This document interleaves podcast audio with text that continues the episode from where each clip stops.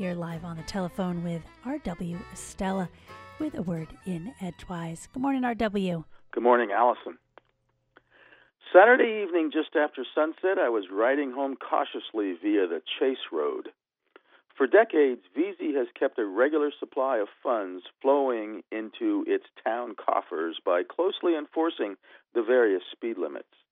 Go 30 in the 25, 35 in the 30, 40 in the 45, or 50 in the 45, but do not stretch things more than 5 miles an hour over the posted limit if you are planning to avoid a speeding ticket.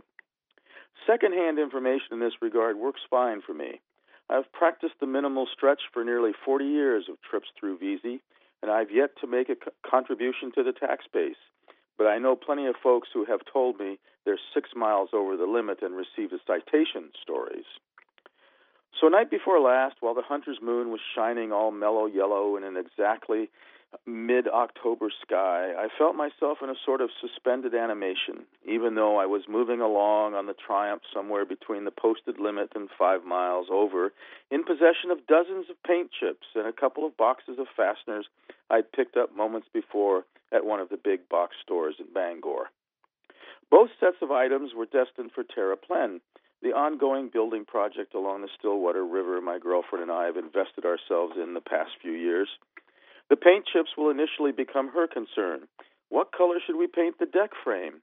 And will we still have enough warm days this year to satisfactorily apply paint this year? And the fasteners will help to continue my framing of her studio, made from lumber left over from the milling of the house's timber frame. But I digress. What was perhaps most important about this past week was that we, collectively in the Pine Tree State, demonstrated once again, as cartoonist Steve Myers of the Maine Sunday Telegram says, most Mainers still have manners. We have 75 days left in 2016, enough time to get a few things done, and plenty of time to think about 2017. Saying that number is a sobering thing to someone who was born when Bob Dylan was barely 12 years old. About to be a teen, Robert Zimmerman probably did not have one single synapse clicking back in 1952 that he would eventually win the Nobel Prize in Literature.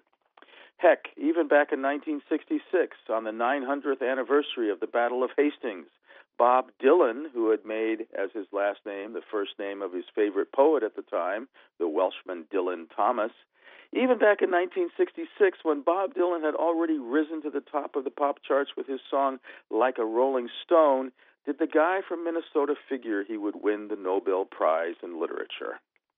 And yesterday we had the 950th anniversary of the Battle of Hastings, of the beginnings of a pronounced shift in the English language, of the gradual move away from Old English or Anglo Saxon and toward Middle English, with its marked influence of Norman the Conqueror's French twang.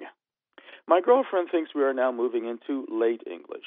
Many English teachers might say the age of some English, or even no English. One of our presidential candidates seems to be implying we would be well served to begin speaking more Russian than we do. And singer songwriter Randy Newman has a new song coming out about Putin.